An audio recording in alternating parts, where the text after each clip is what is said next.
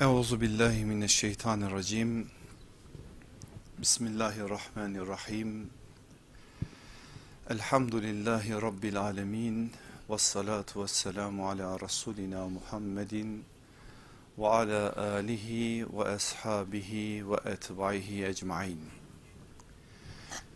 Bir cumartesi gecesinde Mevla bizleri buluşturduğu için ona sonsuz hamdler olsun.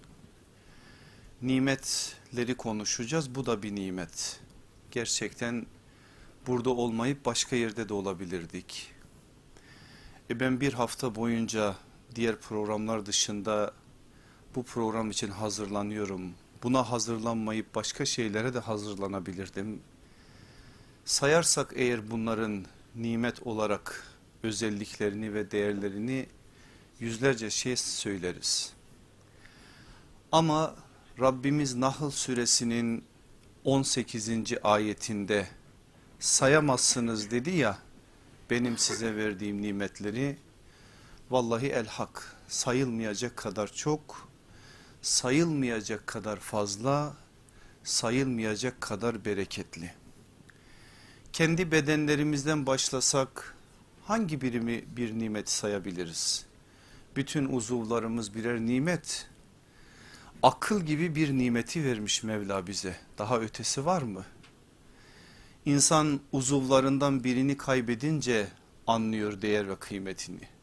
Yoksa biz birer birer saydığımız zaman saatlerce sayacağımız, söyleyeceğimiz şeyleri burada sıralarız. Etrafımıza baksak, kainata, altımızdaki toprağa, üstümüzdeki arşa, havaya, yıldızlara, aya, güneşe, yüzlerce belki binlerce şey sayabiliriz. O kadar etrafımızda nimetler çok ki o konuda da aciz kalırız.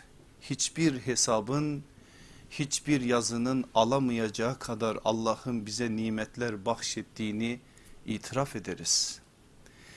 Gelin bir de bize bahşedilen başka nimetler var. Mesela Kur'an çok büyük bir nimet değil mi? Allah bizimle konuşuyor, bize tenezzül ediyor, bizi muhatap alıyor. Altı bin küsür ayetle bizim gibi insanlarla, değerimizi, kıymetimizi herkes kendisi bilir. Bunlara hiç dikkat etmeden insan olma üzerinden bizimle münasebete giriyor ve bizimle farklı bir bağ kuruyor. O kitabı, o aziz kitabı bize getiren, öğreten, açıklayan Hazreti Peygamber sallallahu aleyhi ve sellem bir nimet değil mi? Hem de nimetlerin en büyüklerinden bir tanesi. Allah bizatihi onun bir nimet olduğunu kitabında bir ayet olarak da bize yazmış, bildirmiş. Bir sistem olan, ilahi bir sistem olan aziz İslam bir nimet değil mi? İslam'ın o güzelliğini biz yaşadığımız an şöyle havayı ciğerlerimize çeker gibi çekiyoruz. Ya Rabbi, binlerce kez sana şükür olsun ki sen bize böyle bir nimeti tattırdın diyoruz. Bakın ezanı Muhammedi'yi biz beş vakit duyduğumuz için artık alışkanlık kesbetmiş bize. Ama bir de mahrum olan coğrafyalar var. Oralara gittiğiniz zaman anlıyorsunuz ne kadar önemli bir nimet. Şu topraklarda ezanı Muhammedi'yi günün beş ayrı vaktinde duymak da başlı başına bir nimet. Hepsinin ötesinde bir nimet söyleyeyim size ben. Nimetlerin en büyüklerinden bir nimet. Hidayet bir nimet. Allah göz vermiş bir nimet. Önümüzde yolu göstermiş bize bir nimet. Eğer ışık vermeseydi o göze, o yolda doğru bir biçimde yürümekten biz mahrum olurduk. İşte o ışık hidayettir. Hidayet olursa eğer göz bir işe yarar. Hidayet olursa eğer yol bir işe yarar. Bakın hidayet gibi bir nimet. Nimetler sıralamasına girdiğiniz zaman en üst seviyeye yazacağınız bir nimet. Bir nimet daha var. Ne kadar biz onun içindeyiz bilmiyorum ama Allah'ın dinine hizmet etmek de nimetlerin en büyüklerinden bir tanesi. Tatmayan bilmez, tadan da zaten anlatamaz. mahrum olanların üzerinden siz anlayın.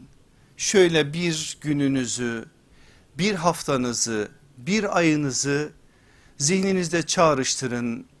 Allah'ın dini için yaptığınız şeyleri şöyle bir toparlayın zihninizde. Eğer gerçekten ihlasla yapmışsanız, ihlas üzere yapmışsanız o hizmetin yüreğinize verdiği mutluluğu o zaman anlayacaksınız. O zaman daha iyi fark edeceksiniz ve mahrum olanlar için bir derin ah çekeceksiniz.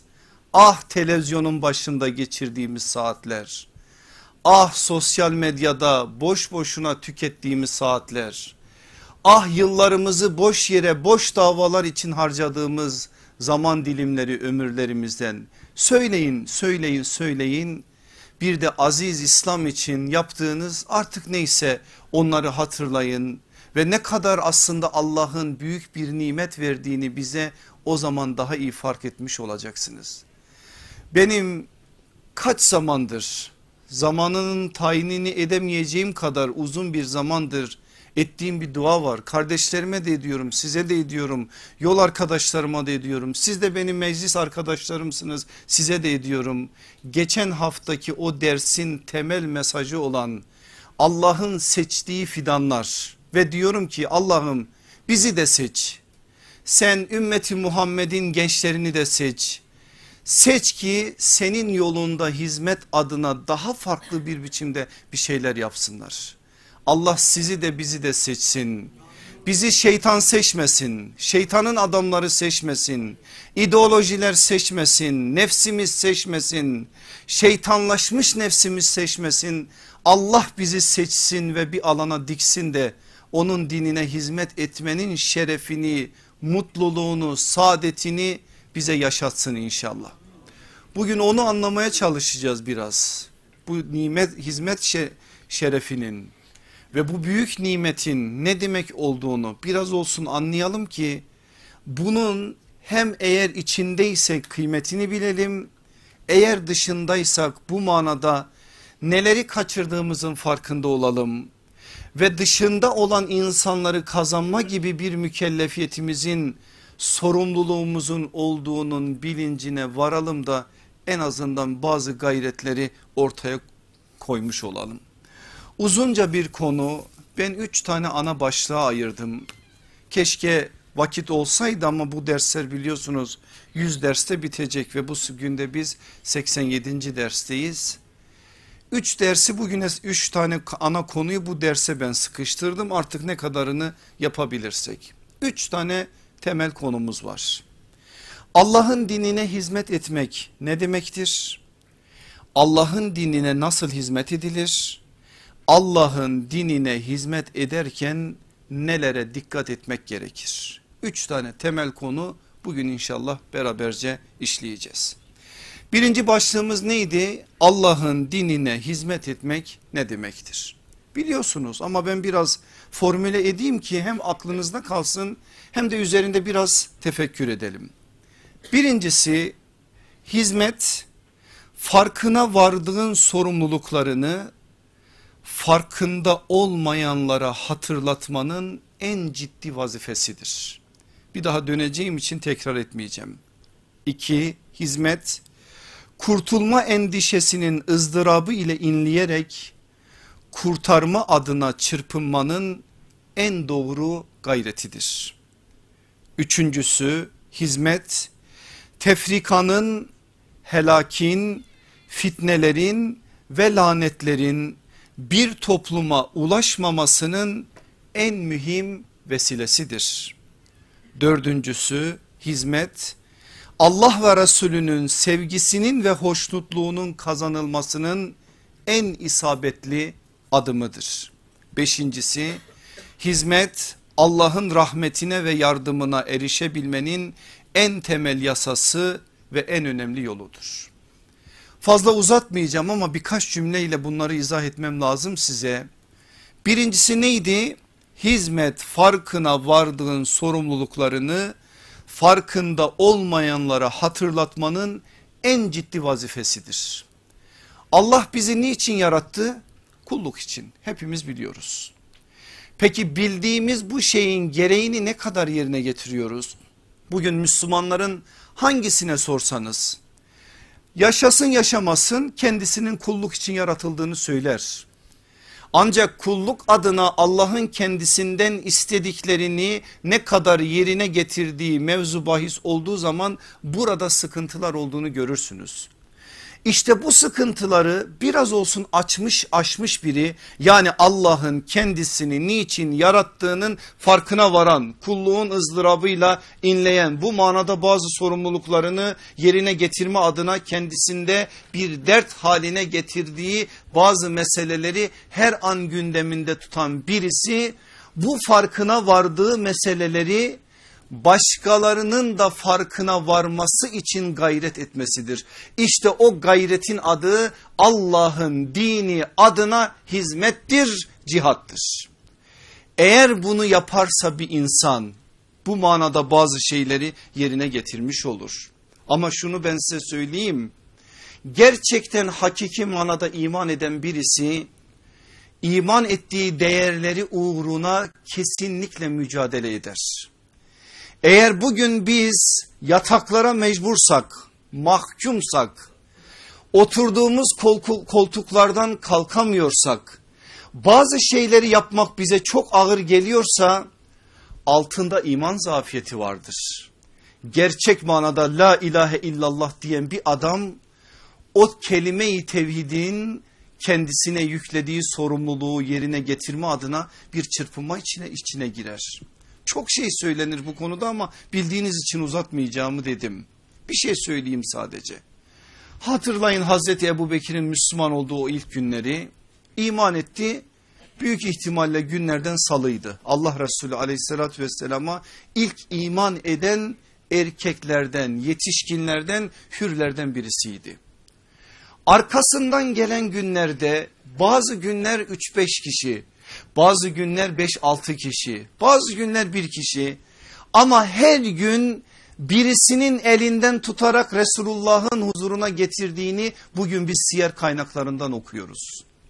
Öyle bir ızdırap, öyle bir gayret ki en sonunda aleyhissalatü vesselam Efendimiz şunu demek zorunda kalacak Hazreti Ebubekir'e: yavaş ol, şimdi değil, biraz daha bu işi bekle, şimdi özel davet meselesi.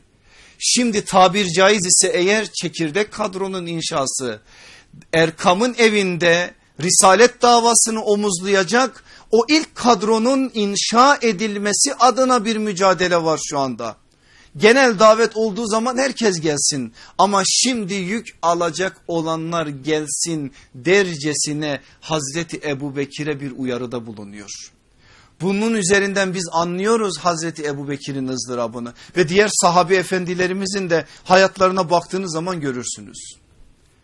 Yaş olmuş kırk, yaş olmuş elli, anadan babadan doğma zaten Müslüman, biz böyle bir topraklarda yaşıyoruz.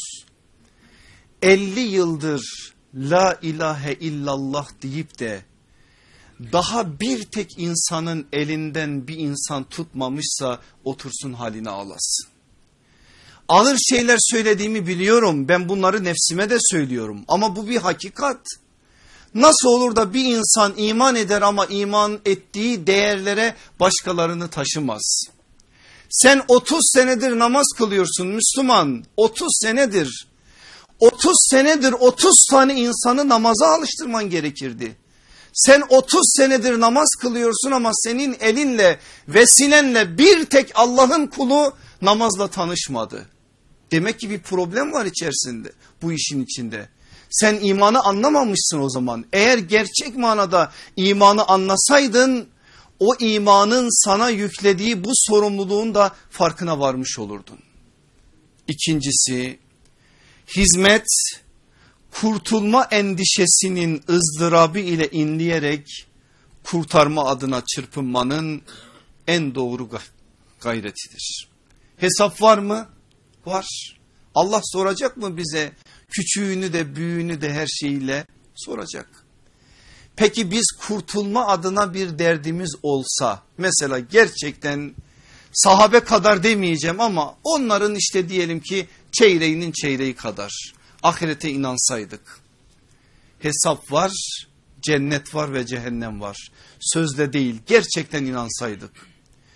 Gözümüzün önünde imansızlıkla kıvranan akrabalarımız, babamız, annemiz, kardeşlerimiz Allah aşkına bizi nasıl rahatsız etmeleri gerekirdi? Sahabeyi hatırlayın, onların o ızdırabını hatırlayın, bunu hatırlayacaksınız. Bakın arkamızdaki bir dağ olan Ebu Eyyub El Ensari, Allah ondan ebeden razı olsun. O çok çok büyük bir insan ki halen hizmeti devam ediyor bu topraklarda da. Eğer doksan küsür yaşında buraya kadar gelmişse o kurtulma endişesinin ona yüklediği kurtarma adına çırpınışının bir neticesidir. Geliyor sahabi efendilerimiz, dünyanın dört bir tarafına dağılıyorlar biliyorsunuz. Allah Resulü aleyhissalatü vesselamın hemen arkasından. Bir daha Medine'yi dönmeye, Medine'ye dönmeyi siliyorlar kitaplarından. Çoluk çocuk, eş, o kadar iş, o kadar elde edilmiş mülk, servet, ama Medine yok artık. Hac için bile yok, umre için bile yok. Niye yok? Eğer biz dönüp gidersek bu topraklarda imansızlık üzere ölüp gidecek bu insanlar. Biz haccımızı ve umremizi de artık bundan sonra yapmayalım. Yaptık geldik, tamam, bizim üzerimizden farziyet kalktı. Şu anda bizim için farz olan şey cihattır. Allah'ın dini uğruna hizmettir, gayrettir. İmandan mahrum olan insanların yüreklerine taşınacak olan iman hakikatleridir. Onun için Medine'ye sırtlarını döndüler. Yüzleri Medine'den mahrum olan insanların yüzlerini bir daha Medine'ye çevirmek için gayret ettiler. Varsın dediler bizim bedenlerimiz Medine'den mahrum olsun. Varsın biz Allah Resulü aleyhissalatü vesselamla yaşadığımız o kadar hatırayı sinemizde saklayalım. Medine'ye o özlemle yanıp tutuşalım. Ama Medine'nin cihana verdiği o iman hakikatlerinden mahrum olan insanların yüreklerine o iman tohumlarını ekme adına biz bu manadaki mahrumiyeti yaşayarak onları mahrum bırakmayalım. Allah onlardan ebeden razı olsun. Vallahi gelmeselerdi bizim halimiz ne olurdu düşünebiliyor musunuz? Gelmeselerdi Hicri on yedi'de Ebu Ubeyde İbni Cerrah'ın komutasındaki o İslam ordusu Anadolu'ya gelmeseydi, Safvan İbni Muattal gelmeseydi, İyaz İbni Kanem gelmeseydi biz şimdi ne olmuştuk? Atalarımız, dedelerimiz kaç yıl sonra kim bilir İslam'la tanışacaklardı ya da tanışmayacaklardı. Ama Allah onlardan ebeden razı olsun. Yüz binlerce kez razı olsun ki onlar kendilerini feda ettiler. Bir kurtulma endişeleri vardı. Onun adına kurtarma için de çırpınıp durdular. İşte hizmet budur. Eğer anlarsak, eğer bu manada bazı şeylerden ders çıkarabilirsek. Üçüncüsü, hizmet tefrikanın, helakin, fitnelerin ve lanetlerin bir topluma ulaşmamasının en mühim vesilesidir. Demek ki hizmet olmayınca bir topluma hem helak, hem tefrika, hem fitneler, hem de lanet ulaşıyormuş. Bunu nereden çıkarıyoruz? Bakın hadis kitaplarına ve o hadis kitaplarının dayanak olarak kullandığı ayetlere bir bakın. Eğer bir toplum emri bil maruf nehi anil münkeri terk ederse o topluma ne gelir başına? Bunlar gelir işte. İyiliği emretmek, kötülükten nehyetmek, hizmet bu zaten. Cihadın en önemli ayağı bu zaten. Eğer bunu terk ederseniz o toplumun iki yakası bir araya gelmez. Yüzlerce şey söylenir, ben size bir örnek söyleyeceğim. Abdullah İbni Mesud radıyallahu anh rivayet ediyor. Oturmuşuz diyor Mescid-i Nebevi'de, aleyhissalatü vesselam Efendimiz bize İsrail oğullarını anlatıyor. Bir ara dedi ki İsrail oğullarının Allah'ın lanetine uğramasının sebeplerini size anlatayım mı? Hepimiz bela ya Resulallah dedik. Evet ya Resulallah, merak ediyorlar çünkü İsrail oğullarına ait uyarılar var kitaplarında. Allah Resulü onları uyarıyor, bunları bildikleri için onlara ait bilgiler de onlar için çok önemli. Diyor ki sallallahu aleyhi ve sellem Efendimiz, İsrail oğullarının ilk eksikliği şöyle olmuştu. Onlardan birileri bir münker işlediği zaman başka birileri o münkeri işleyeni gördüklerinde onları sözle uyarırlardı. Bakın, elle düzeltme yok, sadece söz ile uyarırlardı.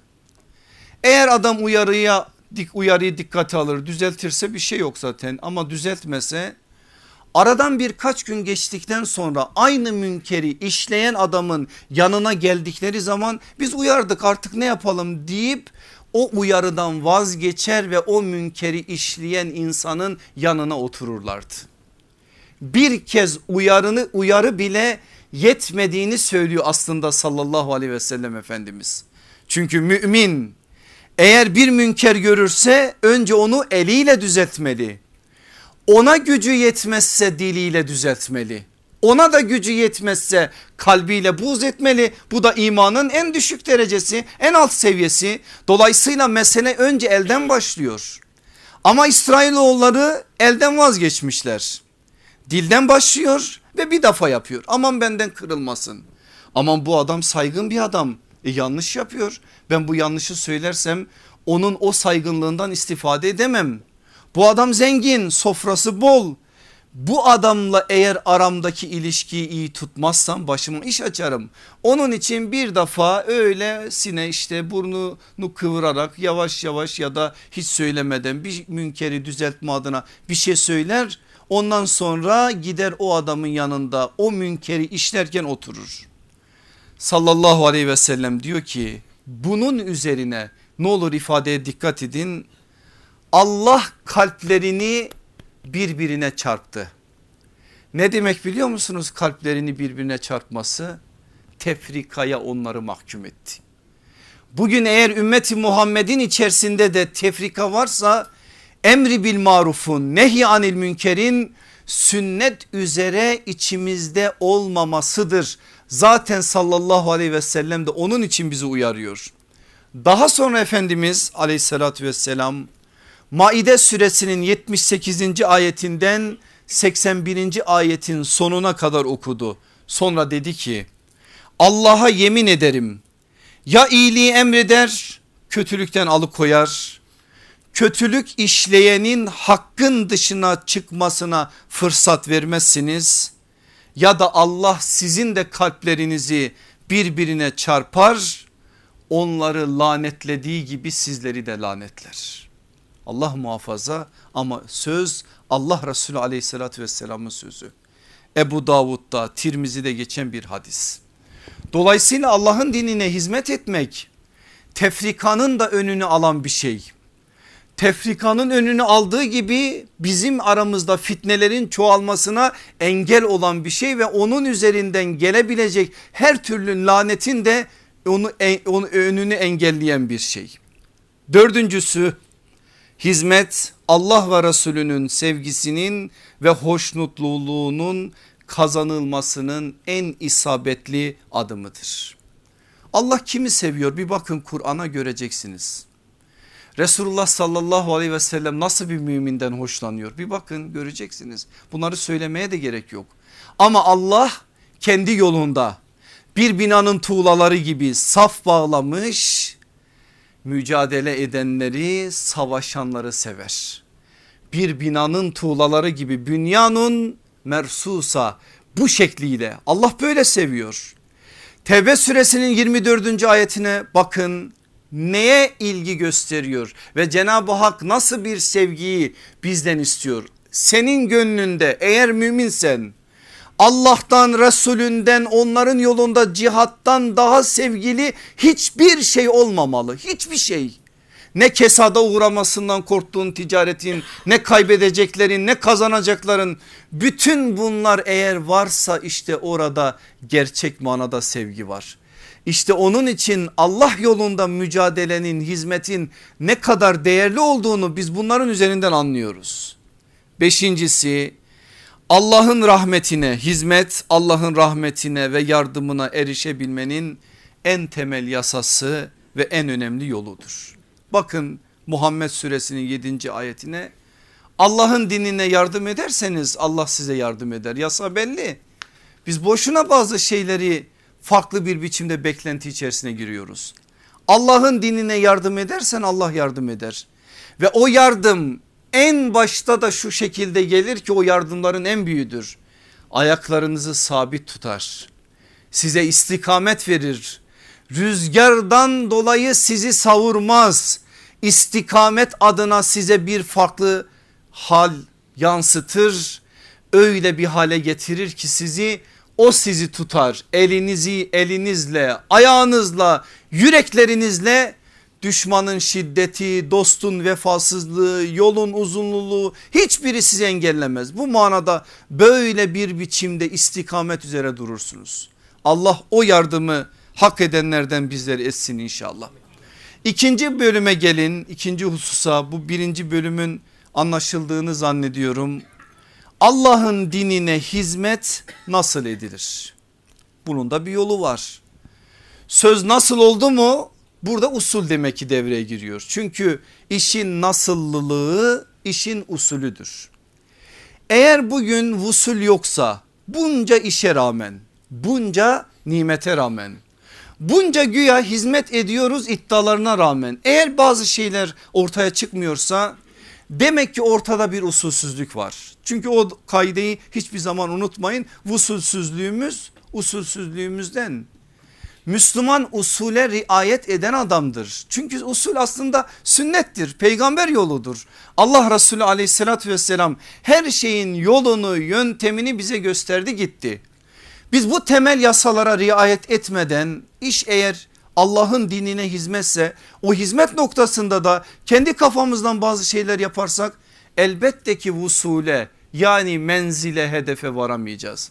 İşte biraz ben o maddelere ait bazı şeyler size söylemek istiyorum. Allah'ın dinine nasıl hizmet edilir? Bir, kifayet miktarı ilmi elde edip işin marifet ve muhabbet ufkunu kavramalı. En başa aldığımız madde bu. Bir daha tekrar ediyorum. Kifayet miktarı ilmi elde edip işin marifet ve muhabbet ufkunu kavramalı. Şunu hiç unutmayın benim aziz kardeşlerim. İlimsiz olmaz, sadece ilimle de olmaz. Zaten kifayet miktarı ilim bu. İlimsiz olmaz ama sadece bu iş ilimle de olmaz. Bu iş ilimle başlayacak çünkü marifet gerekecek. Sen bilmezsen eğer emri bil marufu nerede yapacağını, nasıl yapacağını, ne yapabilirsin? İyilik yapıyorum diye kötülük yaparsın. Birine ben faydam dokunsun diye bir şey yaparsın, kalkar boyundan büyük bir iş yaparsın. Faydadan çok zarar ortaya çıkarırsın. Kaş yapayım derken göz çıkarırsın. Dolayısıyla en temelde olması gereken şey bu işin kifayet miktarı ilmidir. Marifet ve muhabbet ufkudur. Eğer Allah'ın dinine hizmet etme adına bir arzu ve isteğin varsa öncelikle bunu öğrenmen lazım. İstersen sen buna davet fıkhı de, İstersen sen buna cihat fıkhı de, fark etmez. Biz burada hizmet ahlakı başlığında işlediğimiz için ben bu kelimeleri kullanıyorum ama aynı kapıya çıkar. Bu iş fıkıhsız olmaz.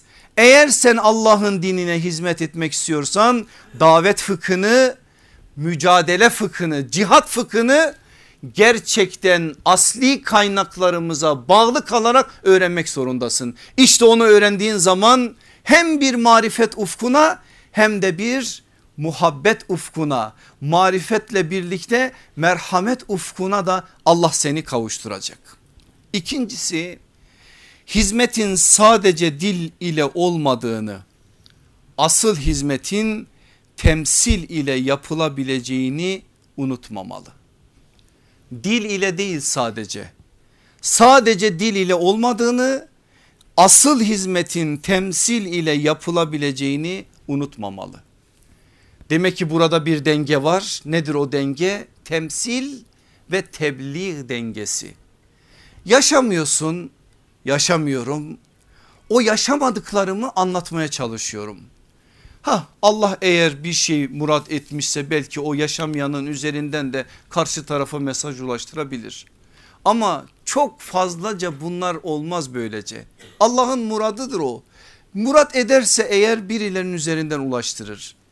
Sözün tesiri bizatihi o sözün hayatla desteklenmesidir.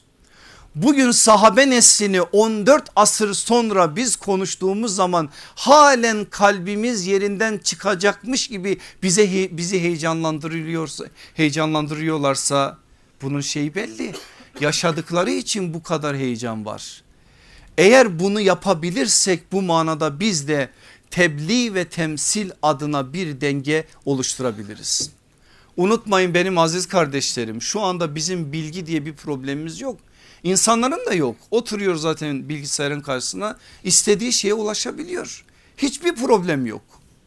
Bizim sorunumuz yaşama problemi. Rivayet problemimiz yok bizim, riayet problemimiz var. Riayet olmadığı için işte biz insanlara riayet adına bir şey söyleyemiyoruz. Ah bir yaşayabilsek, bir yaşadığımızı anlatabilsek o zaman göreceksiniz. Dolayısıyla hizmet ahlakı diyecekseniz eğer, hizmet nasıl edilir noktasında bir ilkeler manzumesi oluşturacaksanız eğer, ikinci madde olarak bunu yazmak zorundasınız. Önce temsil, sonra tebliğ. Üçüncüsü, kimselere takılmadan, arkaya bakmadan, netice hesaplarına girmeden bu yolda yürümeli. Çok önemli bir madde bu ve bunların hepsinin aslında Resulullah sallallahu aleyhi ve sellemin hayatında karşılıkları var. Kimselere takılmadan, arkaya bakmadan, netice hesaplarına girmeden bu yolda yürümeli. Bazen tek başına bile kalabilirsin. Zaten cemaat öyle kalabalık kitlelerin oluşturduğu insanlar demek değil. Cemaat şudur: hak adına bir araya gelmiş insanlar. Eğer bir gün Allah o hak adına bir araya gelen insanların sayısını azalmasını takdir etmişse, onların sayılarının azlığı onları İslam cemaati olmaktan çıkarmaz. Velev ki bir tek başına kalsın, bir tek başına ümmet eğer varsa bizim ümmetimizin içerisinde tek başına bir adam bir ümmet olabiliyorsa bu budur. Arkaya bakmak yok, biz kaç kişiyiz soruları sormak yok, netice hesaplarına takılmak yok. E ne yapalım kardeşim, bu millet hep aynısını yapıyor, biz de mecburen onlara uyacağız. Böyle bir şey Müslüman sözü değil. Uydum kalabalığa sözü bir Müslümanın söyleyeceği söz değil. Bir Müslüman kalabalığı kendine uydurur. Niye kalabalığa uysun? Biz ancak ancak uydum imama deriz. Eğer imam da ehilse, gerçekten bu işin ehliyet ve liyakat noktasında o makamı dolduruyorsa, uydum kalabalığa diyerek biz paçamızı kurtaramayız. Buradaki madde onu söylüyor. Siz siyer içerisinden zihninizde çağrıştırın, bu maddelerin altını doldurun. Gelin dördüncü ilkeye, çok önemli bir şey söyleyeceğim şimdi sizlere. Doğru işi doğru zamanda, doğru bir usul ile ve doğru bir uslup ile yapmalı. Hizmet nasıl olur? İşte cevabı dördüncü soru maddede. Doğru işi doğru zamanda, doğru bir usul ile, doğru bir uslup ile yapmalı. Niyet ve hedef meşru. Niyet ve hedefin meşru olması bizi kurtarmaz sadece. Bu önemlidir, olması gereken bir şeydir ama bu işin bidayetidir. Alet ve araçlar da meşru olmalı. Alet ve araçlar meşru olduğu gibi usul ve uslup da meşru olmalıdır. Eğer bu üç alanda meşruiyet varsa tamam, sen hizmet ahlakına uygun davrandın. Sen eğer çoğalayım, iktidarı elde edeyim, şu kadar adamım olsun, şu kadar gücüm olsun, şu kadar param olsun, böyle bir hesapla ortaya çıkarsan bu İslam cemaatinin hareket tarzı değil. Çünkü bizde asla iktidar hesabı olmaz. Eğer biz nebevi siyasetten bahsediyorsak bizde ıslahtır öncelikli olan. Biz ıslahı önceleriz. Allah verirse eğer ne ala, vermezse eğer biz başarısız değiliz ki. Biz bu manada bir hedefle yürümeliyiz. Eğer Rabbani bir yoldan, Rabbani bir metottan bahsediyorsak, yok başka bir şeyden bahsediyorsak onların şeyleri başka. Ama biz Rabbani bir yoldan bahsediyorsak bunlara dikkat etmek zorundayız. Çünkü biz adına hareket ettiğimiz bu aziz dinin ilkelerini koyma hakkına sahip değiliz. Din kiminse kurallar da onundur. Kimindir din? Rabbul Alemin olan Allah'ındır, bitti. Kuralları da o koyar. Ben kendi kafama göre kural koyamam. Bunu ben söyleyemem. Ben söyleyemediğim gibi başka biri de söyleyemez. Kuralları Allah koyar, kullar uyar. Dolayısıyla biz bu manada doğru işi doğru zamanda, doğru bir usul, doğru bir üslup ile yapmalıyız. Şimdi diyelim ki okuyoruz. Sahabi efendilerimiz Mekke'nin sokaklarına çıkıyorlar. Ey insanlar diyorlar, insanları etrafına topluyorlar, başlıyorlar İslam'ı anlatmaya. Şimdi biz yirmi birinci asırdayız, İstanbul gibi bir yerdeyiz. Herkes zaten alim, herkes Müslüman, kimse kendini İslam dışında görmüyor. Aynen sahabenin yaptığı gibi yaptığımız zaman doğru bir iş yapmış olmayız işte. Bizim alet ve araçları çok iyi kullanmamız lazım ve doğru anlamamız lazım. O günün dünyasında onu bağırıp insanları etrafına toplayıp söylemenin bir anlamı vardı. Bugün davet başka yöntemlerle yapılır. Daha farklı bir biçimde yapılır. Muhatapla arandaki hukuku farklı bir biçimde, farklı bir zeminde oluşturarak yapılır. Biz kalkıp da şovmenlik yapacak halimiz yok. Bunu yaptığımız zaman İslam'a en büyük zulmü, haksızlığı biz yapmış oluruz. Ve inanın bilmem bu sözümü nasıl karşılarsınız? Belki de yadır, yadırgarsanız ama yadırgarsanız da bir, diyecek bir şey yok. Ben şimdiden hakkımı helal edeyim size. İslam Müslümanların elinden çekiyor. Ah keşke o aziz dine yakışır bir biçimde bizim bir halimiz olsa. Ah keşke biz onu gerçek manada anlayabilsek. Bir söz daha diyeceğim, bilmiyorum buna ne dersiniz? Ah keşke düşmanlar kadar İslam'ı tanıyabilsek. İnanın onlar bizden daha fazla tanıyorlar. Onun için bizi farklı alanlara çekmeye çalışıyorlar. Bugün bu kadar darmadağın olmuş bir ümmet, görünürde elinde gücü hiçbir şeyi olmayan bir ümmet ama küresel tehdit halen İslam'sa onların korkuları Müslümanlar değil, onların korkuları İslam. Onlar çok iyi biliyorlar ki bu aziz dini bir gün dostları anlarsa bize hayat hakkı yok. Bugün batılın varlığı hakkın taraftarlarının acziyetindendir. Çünkü batılın kökü yok. Batıl zulümat, hiçbir kökü yoktur o. Nur geldi mi o biter. Nur geldi mi o kaybolur. Nur yok olduğu için, nur olmadığı için bugün karanlık var. Bugün karanlıklar var. İşte bunu bizim doğru bir biçimde anlayıp nebevi yola yaslanarak, Rabbani yola yaslanarak bu işi temsil etmemiz gerekiyor. Beşincisi, herkesin her işi yapamayacağını ama herkesin yapacağı bir iş olduğunu hatırından çıkarmamalı. Bunu geçen ders söyledim, bir daha tekrar edeceğim cümleyi. Herkes her işi yapamaz ama herkesin yapacağı bir iş vardır. Bunu hatırdan çıkarmamalı. Allah dikerdi ya fidanları, her birinde başka bir yere, kimini ticarete, kimini dini ilimlere, kimini farklı bir alana, nereye dikerse o bulunduğu yerin hakkını ödeyebilmektir aslında bu. Çünkü hizmetin bir tek yolu yok, binlerce yolu var. Yeter ki bu söylenen şartlara, bu söylenen ilkelere uymuş olsun. Gelelim üçüncü bahsimize. Allah'ın dinine hizmet ederken nelere dikkat etmek gerekir? Önemli bir husus. Ben yine fazla detaya giremeyeceğim ama siz inşallah altını biraz dolduracaksınız. Birincisi, hizmet büyük bir nimettir. Külfeti de ağırdır. O külfeti taşıyabilmek için iradeni sağlamlaştırmalı, irtibatını güçlendirmelisin.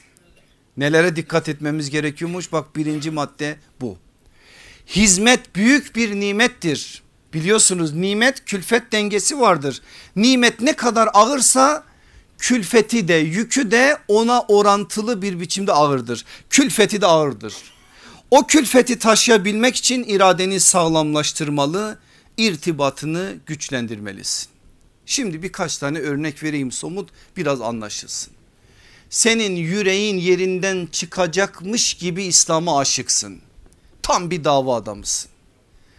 Allah sana bir kadın verir, evlenirsin biriyle, senin dünyanı karartır. Allah oradan seni imtihan edecek. Bakacak gerçekten sen böyle imtihanlarla karşılaştığın zaman da halen davam davam diye inleyebiliyor musun? Yoksa ufacık bir şeyden dolayı benden bu kadar deyip işi bırakabiliyor musun? Dava adamının dünya gibi bir derdi olmaz. Onun kesinlikle derdi ahirettir. Ama bu demek değildir ki Allah dava adamına dünyalık dert vermez. O dünyalık dertlerini satmıştır. Yüreğinde daha büyük bir acı olduğu için o onları hissetmiyordur. Yoksa normal insanlardan kat ve kat daha fazla aslında dava adamı imtihanlara, külfetlere muhatap olur. Hatırlayın Resulullah sallallahu aleyhi ve sellemi ve o arkasına bir nokta koyun. Başka bir şey söylemeye gerek yok. Bir tek insan gösterin bana ki bir baba olarak altı tane evladını kendi elleriyle toprağa versin. Daha başka bir söze gerek var mı? Dünyevi olarak sallallahu aleyhi ve sellem çekilebilecek en ağır sıkıntıları çekti. Ama ona rağmen davam davam diye inledi. Dolayısıyla burada biz dava adamı gibi bir iddiamız varsa hizmet eri olacağız. Allah'ın dinine hizmet edeceğiz. Allah'ın yeryüzüne diktiği fidanlarından biriyiz. Bakın ne kadar hoş kelimeler. Allah bizleri o kelimelerin altını dolduranlardan etsin. Eğer öyle bir şeyimiz varsa yapacağımız belli. İradeni sağlamlaştırmalı, irtibatını güçlendirmelisin. İradeni mi sağlamlaştırdın? Edelim mi test? Edelim. Kaç saat uyuyorsun?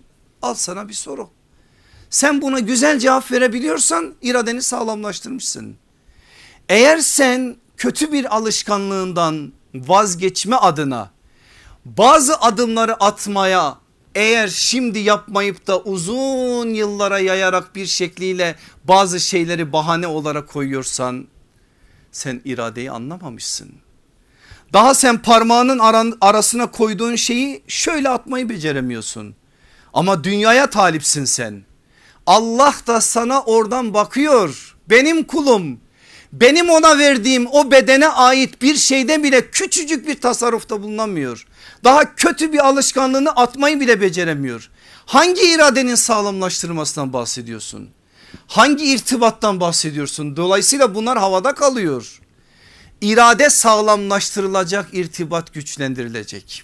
Hatırla, yola çıktıkları zaman ilk müminler başlarında sallallahu aleyhi ve sellem gündüzlerinde daha namaz yokken gecelerinde namaz vardı. Allah aşkına ne söyler bu sözler bize? Gecesini imar etmeyen bir insanın dava adamlılığı sadece söz, söz. Kim ne derse desin söz. O günün insanlarını kıyas et. Gerçek manada hizmet eri misin, mücahit misin, müvahhid misin? Bu manada sen kendini nereye yazacaksan yaz. İkincisi, hizmet büyük bir vazifedir. Sorumlulukları da azimdir. O sorumlulukları hakkıyla yerine getirmek için gayret etmeli. Senden önce o yolda yürüyenleri iyice tanımalısın. Hizmet büyük bir vazifedir. Sorumlulukları da azimdir. O sorumlulukları hakkıyla yerine getirmek için gayret etmeli. Senden önce o yolda yürüyenleri iyice tanımalısın. Bir soru sorayım, ben sizin adınıza cevap vereyim. Kur'an-ı Kerim'de Allah Resulü aleyhissalatü vesselam'dan önce yaşamış olan ümmetlerin ve peygamberlerin anlatıldığı ayetlerin hacimleri neredeyse Kur'an'ın üçte ikili kısmına denktir. Neden Rabbimiz bu kadar büyük yekün tutan bir alanda geçmiş ümmetlerden ve geçmiş peygamberlerden bahseder? Birçok hikmeti var. O hikmetlerden bir tanesi de odur, şudur. Aleyhissalatü vesselam Efendimiz'e ve ona iman eden o ilk müminlere risalet davasının yolunda nasıl yüründüğünü öğretiyor. Biz büyüklerin ayak izlerine bakarak basarak yürümeliyiz. Tanımalıyız bizden öncekileri ki yanlış yapmamalıyız. Eğer Kur'an bu kıssaları anlatıyorsa hizmet adına bir iddian varsa senden önce selefi salihin dediğimiz bizden önce yaşayanların ve bizim öncelerimiz olan ve köklerimiz olan ve gerçekten bizim imamlarımız ve önderlerimiz olan o büyük insanların, nebilerin, sıddıkların, şehitlerin, salihlerin bize söyledikleri mesajları çok iyi anlamalıyız ki doğru yolun doğru yolcuları olabilelim. Üçüncüsü, hizmet büyük bir şereftir. Kazancı da bereketlidir. O kazancı koruyabilmek için izzet elbisesini kuşanmalı, vakarı hayatının esası kılmalısın. Çok şey söylenir, okuyup geçiyorum. Hizmet büyük bir şereftir. Kazancı da bereketlidir. O kazancı koruyabilmek için izzet elbisesini iyice kuşanmalı, vakarı hayatının esası kılmalısın. Dördüncüsü, hizmet büyük bir mazhariyettir. İmtihanları da fazladır. O imtihanların altında kalmamak için hesabı değil, hasbi olmalı, rıza ilahi dışında hiçbir şeye takılmamalısın. Çok önemli bir madde. Allah Resulü'nün hayatında da sahabenin hayatında da onlarca karşılığını bulacağınız madde. Hizmet büyük bir mazhariyettir. İmtihanları da fazladır.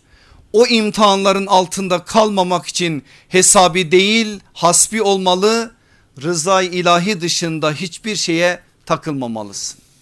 Gelin beşincisine. Hizmet büyük bir sevdadır. Yolunda harcanacak bedeli de çoktur. O bedelleri ödemeyi göze almalı, fedakarlığı, cefakarlığı, vefakarlığı azık olarak edinmelisin. Dikkat buyurun. Hizmet büyük bir sevdadır. Yolunda harcanacak bedeli de çoktur. O bedelleri ödemeyi göze almalı. Fedakarlığı, cefakarlığı, vefakarlığı azık olarak edinmelisin. Edinirsen sen bir hizmet adamısın, ben bir hizmet adamıyım. Allah hepimizi o adamlardan etsin. Şu beşinci maddenin çerçevesinde hatırlayalım mı bir Resulullah sallallahu aleyhi ve sellemi? Hepsine bir örnek olsun. İlk gün Hatice anamızdan sonra Varaka ile buluştuğu zaman konuşmalar uzun. Son cümlesi şudur Varaka'nın, Varaka İbni Nevfel'in. Onunla da Allah rahmet eylesin, mümin olarak gitmiştir o büyük insan. Keşke o günlere erişebilseydim. Yaşım genç olsaydı da senin arkanda yer alsaydım. Çünkü senin desteğe ihtiyacın olacak. Kavmin seni yalanlayacak. Seni sürüp bu topraklardan çıkaracak. Hatta seni öldürmek isteyecekler. Bu sözler söylenince aleyhissalatü vesselam Efendimiz'de nasıl karşılık bulduğunu şöyle bir tahayyül edin. kırk yaşına kadar Allah Resulü aleyhissalatü vesselam yaşadığı toplumda el üstünde gezdirilmiş biridir. Hiçbir problemi yok. Ticaret yapmış, herkes memnun. Akrabalık bağları var, herkes memnun. Amcası Ebu Leheb o kadar memnun ki onun iki kızı benim iki oğlumla evlenmeli diyerek Peygamber sallallahu aleyhi ve sellemin iki kızı Rukiye ve Ümmü Gülsüm'ü iki oğluna Utbe ve Uteybe'ye söz kesmiş. Bu kadar sallallahu aleyhi ve selleme karşı ilgisi var. Kim onunla karşılaşsa el emin diyor. O el emin vasfını nübüvvetten önce almış, bir problemi yok. Ve Efendimiz aleyhissalatü vesselam böyle bir hayatın sahibi olan birisi olarak, kırk yıllık bir hayatı böyle olan birisi olarak Varaka'dan bu sözleri duyunca kavmin bana bunları mı yapacak diye şaşırıyor. Şaşırıyor ama irtibatı güçlendiriyor. Gelen ayetler sallallahu aleyhi ve sellemin yüreğini, aklını, zihnini farklı bir biçimde istikamet üzere sabit tutuyor. Birkaç sene sonra, çok değil bu olayın üzerinden birkaç sene sonra Mekke müşrikleri gelip Ebu Talib'e yeğenini ikna et, onu bu işten vazgeçir. Eğer sen vazgeçirmezsen biz başka şeyler yapacağız dedikleri zaman, ey amcacığım vallahi güneşi sağ elime, ayı sol elime verseler ben bu davadan vazgeçmem diyecek. Budur işte, bu kadar irtibat güçlü, nerede nasıl bir tavır koyacağına dair Allah Resulü aleyhissalatü vesselamın ortaya koyduğu bu kadar net. Güneşi sağ elime, ayı sol elime verseler yine ben bu davadan vazgeçmeyeceğim. Ya bu dava Allah'ın istediği gibi bir noktaya varacak ya da ben bu uğurda ölüp gideceğim. Aleyhissalatü vesselam Efendimiz ölmeyi göze almış. Belki duymuyoruz biz açıkça, bazı sahabe efendilerimizden duyduğumuz gibi. Ama ben o gün o söylenen sözler ve biraz sonra size söyleyeceğim bir hadiseden dolayı Resulullah sallallahu aleyhi ve sellemin de dualarının başında şehadet olduğuna inananlardanım. Bu söz bir şehadet muşlusudur aslında. Başka bir şey söyleyeceğim şimdi size. O Kureyş'in Allah Resulü'nün sesini kısmak için ilk günlerde bir şeyler çevirdikleri anlara ait bir tablo aktaracağım şimdi size. Efendimizin etrafını çevirmişler, hakaret ediyorlar, alay ediyorlar. Namaz kılıyor, namazıyla alay ediyorlar. Sabrediyor, sabrediyor, sabrediyor, dayanamıyor, ayağa kalkıyor, onlara doğru yürüyor. Mekkeliler korkuyorlar. Acaba Muhammedül Emin ne diyecek? Acaba bizim bu yaptıklarımıza karşı nasıl bir karşılık verecek diye korktukları an sallallahu aleyhi ve sellemin sözü şu oluyor: benim bu davetim boğazlanma pahasınadır. Bilmem bu sözü anladınız mı? Atası İsmail gibi, babası Abdullah gibi boğazlanmayı ilk gün artık sallallahu aleyhi ve sellem gündemine almış. Benim bu davetim bu yolda şehit olma, ölme pahasınadır. Ölümü öldüren bir insana siz ne yapabilirsiniz ki? Bu söz bu aslında. Ben öldürmüşüm bunu. Siz beni neyle tehdit edebilirsiniz? Neyle korkutabilirsiniz? Neyi benim önüme getirdiğiniz zaman benim davamdan beni vazgeçirebilirsiniz? Aleyhissalatü vesselam Efendimizin ilk günlerinde eğer böyle bir gündem varsa benim aziz kardeşlerim, oturup bu meseleyi bizim çok iyi bir biçimde düşünmemiz lazım. Hatırlıyor musunuz Hatice anamıza söylediği o sözü? Birkaç gün geçmiş aradan, belki birkaç ay. Yatamıyor Efendimiz aleyhissalatü vesselam. O davayı omuzlamış. Oraya dönüyor, oraya dönüyor. Soruyor anamız, ne oldu diyor ya Resulallah. Hatice'm diyor, uyku vakti bitti. Artık bundan sonra uyku vakti yok. Ağır bir yük var, ağır bir sorumluluk var.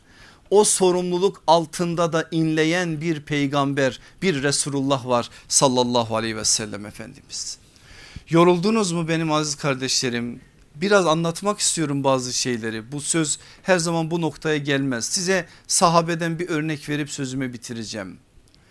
Sahabenin hizmet anlayışı, bu söylediğim bu ilkeler çerçevesinde yüzlerce örnek söyleyebiliriz. Ama bir örnek vereceğim ki siz hepiniz onu çok iyi tanıyorsunuz. Bir örnek şahsiyet, bir sahabe efendimizi düşünün. İman ettiğinde yirmi iki yirmi üç yaşında. Bedre yürüdüğünde yirmi beş yirmi altı yaşında. Uhud'da yirmi yedi yaşında. Şimdi bilemezsiniz ama şimdi söylediğimle bileceksiniz. Dar ağacında ruhunu Rahman'a teslim ederken yirmi sekiz yaşında. Kimden bahsettim? Hubeyb İbni Adi radıyallahu anh'tan. Bu kadar. Yaşı da bu, iman yolundaki mücadelesi de bu. Hubeyb İbni Adi'nin o dar ağacındaki son tablosu o kadar dehşet, o kadar etkileyicidir ki biz o son anlara takılırız da önünü kaçırırız. Aslında önünden başlayan bir mesajlar manzumesi var. Bütün bu söylediklerime delil ve örnek olabilecek. İstiyor musun İslam bir genci nasıl yetiştirir? Bak onun hayatına. İstiyor musun bu aziz din bir gencin yüreğine İslam'ın heyecanını nasıl koyar? Heyecan olmazsa bu din yaşanmaz. Heyecan bizim dinimizin istediği bir şeydir. Heyecan olacak ama ilimden olacak. Ama altı sadece sloganla dolmayacak. Hamasetle değil, hamiyetle olacak. Böyle olursa eğer o heyecanın bir anlamı var. Bir din, bu, bir, bu dinin bir mensubu, bir genci nasıl gerçekten böyle bir hamiyet perver noktaya getirir, heyecan sahibi kılar? Bak ona.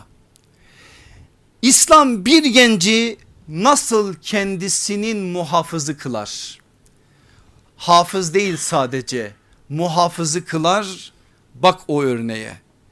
İslam bir genci nasıl ölümüne bir sevdanın sahibi kılar? Bak o örneğe. İslam bir genci nasıl şehadet aşkıyla oturtur, kaldırır, bak ona. Bütün bunların hayatı örneği var onun hayatında. Bakın ne dedim, yirmi iki yirmi üç yaşında imanla tanışmış bir delikanlıdan bahsediyoruz. beş altı yıllık bir iman hayatı ama bütün bunların karşılığı var.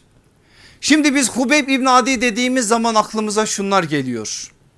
Ölümle tehdit edilmesine rağmen sarsılmadan, son isteğin var mı diye soran Ebu Sufyan'a iki rekat namaz kılmak istiyorum diyen bir Hubeyb'i hatırlıyoruz. Ve o iki rekat namazı kılarken de alelacele kılıp sonra dönüp o karşısındaki zalimlere, eğer Hubeyb ölümden korktu demeseydiniz vallahi öyle bir namazdan lezzet aldım ki o namazı saatlerce uzatabilirdim. Ama sırf size Hubeyb korktu demeyesiniz diye ben o namazı çabucak kıldım. Böyle bir Hubeyb'i tanıyoruz. Şöyle bir Hubeyb'i de tanıyoruz. Ona tehditler yapılıyor. Hiç oralı değil. Sonra bir çift söz. Diyorlar ki sadece şunu söyle. De ki benim yerimde Muhammed olsun, seni serbest bırakalım. Bu ruhsat, söyleyebilir ve söylese hiçbir mahsuru yok. Söyleyip gelse Resulullah'ın huzuruna, inanın ki Allah Resulü aleyhissalatü vesselam bağrına basacak, iyi yaptın diyecek. Çünkü Ammar bin Yasir ondan daha ağırını söylemişti. Ammar bin Yasir'i Allah Resulü aleyhissalatü vesselam karşılamıştı. Arkasından ayet inmiş, buna ruhsat vermişti. Ama şunu söyleyecek o büyük insan. Değil vallahi Muhammed'in burada olması sallallahu aleyhi ve sellem. Onun ayağına tek bir dikenin batmasına benim gönlüm razı olmaz. Hubeyb'den bahsediyoruz. Hubeyb'den bunlar aklımıza gelir. Ölümle tehditlerin hiçbir tanesine itibar etmemesi aklımıza gelir. Biz şimdi dar ağacı deyince aklımıza idam sehpası geliyor, öyle değil. Hubeyb nasıl öldürüldü biliyor musunuz? Koca bir çukur kazıldı. Çukurun tam ortasına bir ağacın gövdesi getirilip monta edildi. Hubeyb İbni Adi o ağaca bağlandı. Yakınları Bedir'de öldürülen kırk tane Mekke müşriğinin elinde mızrak, o mızrakları ona batıra batıra öldürdüler. Dar ağacı ne ki onun yanında? Ona rağmen o her bir mızrak acısını yüreğinin ta derinliklerinde hissetmesine rağmen bir Hubeyb okuyoruz biz. Bir Hubeyb ki bambaşka bir kamet, bambaşka bir şey. Bunlar da bizim aklımıza gelir ve okuduğumuz zaman, anlattığımız zaman gerçekten etkileniriz. Ya şu şöyle bir bakacak karşısındaki kara yüzlü adamlara, sonra gözlerini kaldıracak semaya, Allah'ım diyecek, benim şu anda bu halde olduğumu senin peygamberin bilmiyor. Ne olur benim halimi ona arz et ve selamımı ona ulaştır diyecek. Ve o anda sallallahu aleyhi ve sellem Efendimiz Medine'de, Mescid-i Nebevi'de oturuşunu düzeltecek ve aleyke selam ya Hubeyb diyecek. dört yüz küsür kilometre öteden verilmiş selamı alacak. Allah Resulü aleyhissalatü vesselam sonra kardeşiniz Hubeyb şehit oldu deyip bu manzarayı anlatacak. Hubeyb deyince biz bunları da hatırlarız. Bunlar da bizim zihin dünyamıza gelir. Sonra şehadet şerbetini içerken bile ölüme güle güle gidişini de hatırlarız. Bunlar hepsi çok önemli ve Hubeyb bunlar zaten. Ama ben size Hubeyb'i Hubeyb yapan başka bazı şeyler söyleyeyim.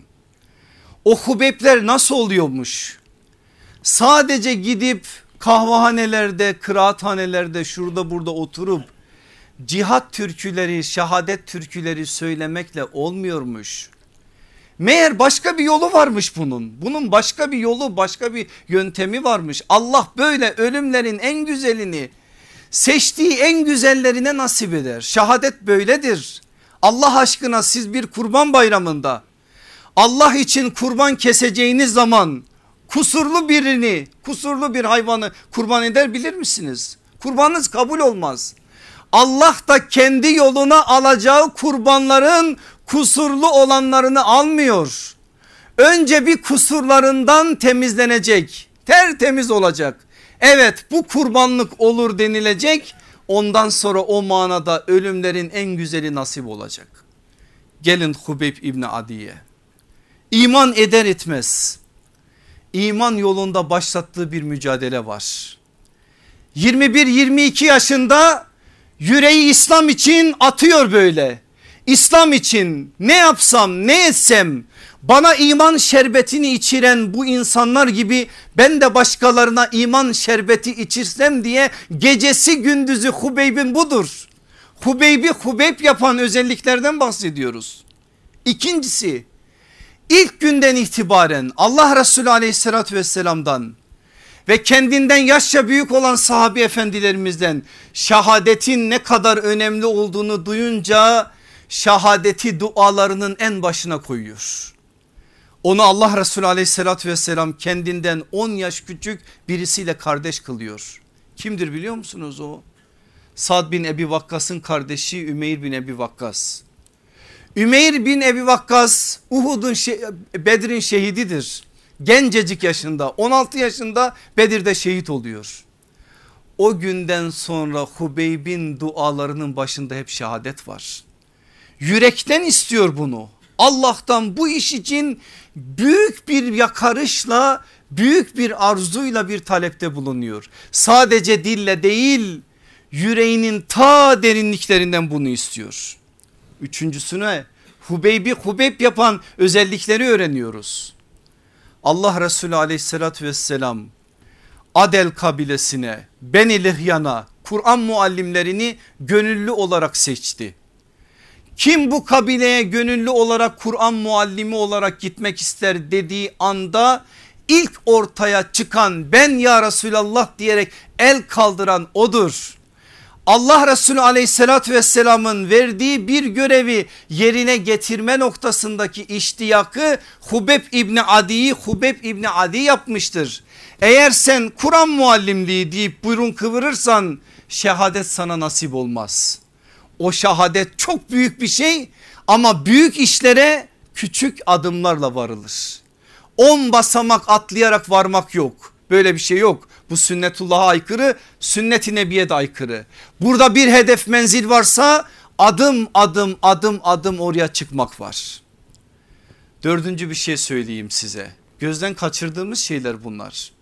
Tutuklanıyorlar. Olay büyük, uzunca bir olay, Reci vakası. Üç kişi kalmış, diğerleri şehit olmuş zaten orada. Hubeyb İbni Adi, Zeyd İbni Desinne, bir de Abdullah İbni Tarık. Yolda bir vakit namaz giriyor. Bunları üçünü birbirlerine bağlamışlar ve konakladıkları yerde bir kayaya bağlamışlar. Ya Hubeyb İbni Adi ya Abdullah İbni Tarık şunu söylüyor: elimizi çözün, namaz kılalım, abdest alalım, biz namaz kılmamız lazım. Eğer biz namaz kıldıktan sonra yine bizi bağlarsınız, biz bir şey yapacağımız yok, kılıçlarımız sizde, her şeyimiz sizde. Yok diyorlar, biz hizmet ediyoruz.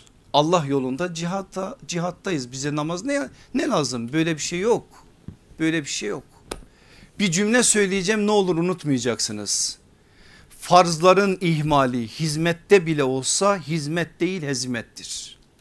Bir daha söylüyorum, farzların ihmali ile hizmet olmaz.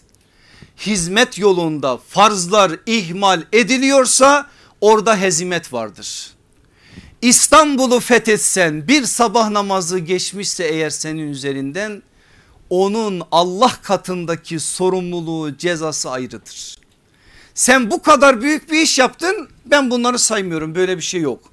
E o kadar cihad ettik, yorulduk, bugün de namaz kılmasak, böyle bir şey yok. Bize bakın Hubeyb olmanın yolunu öğretiyor Hubeyb İbni Adi. Elleri bağlı, kaya bağlanmış. Üzerlerinden bir şey yok, sorumluluk da yok. Israr ediyorlar, açmıyorlar. Daha teyemmüm emri ortaya gelmemiş. Hicretin üçüncü yılından bahsediyorum size. Diyorlar ki birbirimize sürünelim, toprağa moprağa, kaya ne kadarsa teyemmüm gibi, abdest gibi bir şey yapalım. İmayla namazımızı kılalım, namaz üzerimizden geçmesin.